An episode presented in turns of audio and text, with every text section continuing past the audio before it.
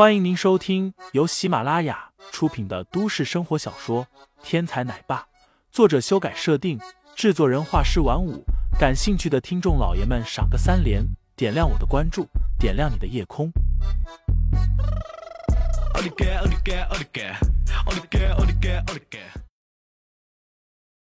第九十一章，三个女人一台戏下。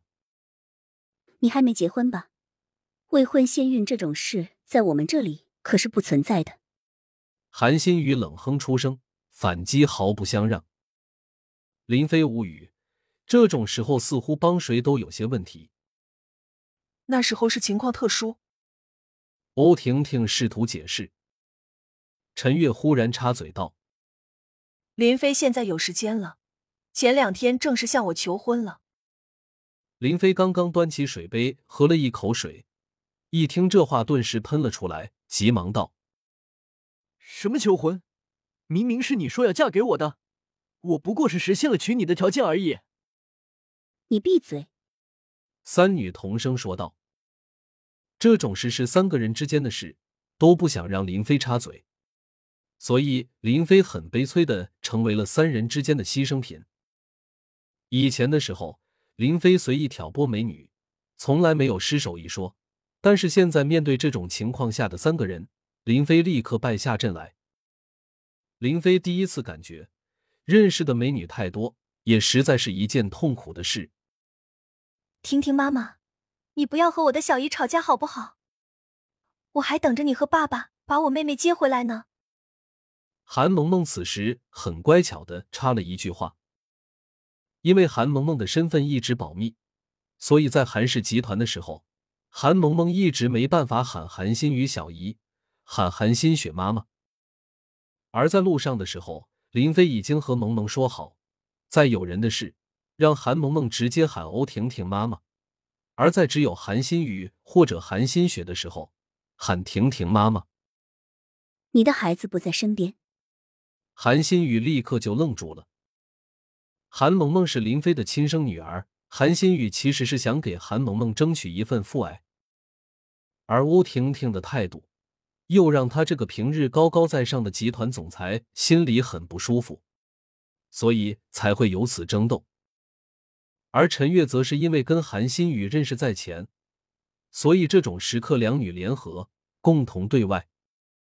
但是两个人都没有想到，欧婷婷的孩子竟然不在身边。婷婷妈妈的孩子刚出生就被人抱走了，婷婷妈妈一直都见不到。萌萌也很想见见自己的妹妹呢。韩萌萌解释道。陈月听完立刻就沉默了，而韩新宇则停顿了一会儿。冲着林飞怒吼：“你这个人怎么当爸爸的？自己的女儿都守护不住，我真怀疑你能不能当好萌萌的爸爸。”虽然立场不同，但是无论是韩新宇还是陈月都是非常善良之人，所以当听到欧婷婷这么多年甚至自己的孩子都见不到的时候，立刻表现出了他们良善的本质。林飞上前拉住欧婷婷的手道：“放心吧。”等这里的事情一完，我立刻跟你去将咱们的女儿接回来。陈月上前拉住欧婷婷的手道：“对不起，刚才是我冲动了。”欧婷婷摇头道：“刚刚我也有些冲动，刚刚我只是想给我的孩子多争一点爸爸的权利，让他回来以后可以享受一段快乐的时光。”韩新宇道：“你放心吧。”如果林飞当不好这个爸爸，我立刻阉了他，让他这一辈子别想再成为爸爸。林飞插嘴道：“我可没说一定要娶你们。”闭嘴！三女又是一次难得的默契。我们姐妹说话，哪有你插嘴的份？林飞点头。你们聊，你们聊。同时伸出手指对着韩萌萌比划了一个真棒的手势。刚刚这韩萌萌可是立了大功一件，如果不是萌萌的插嘴，三个女人还不知道争辩到什么时候呢。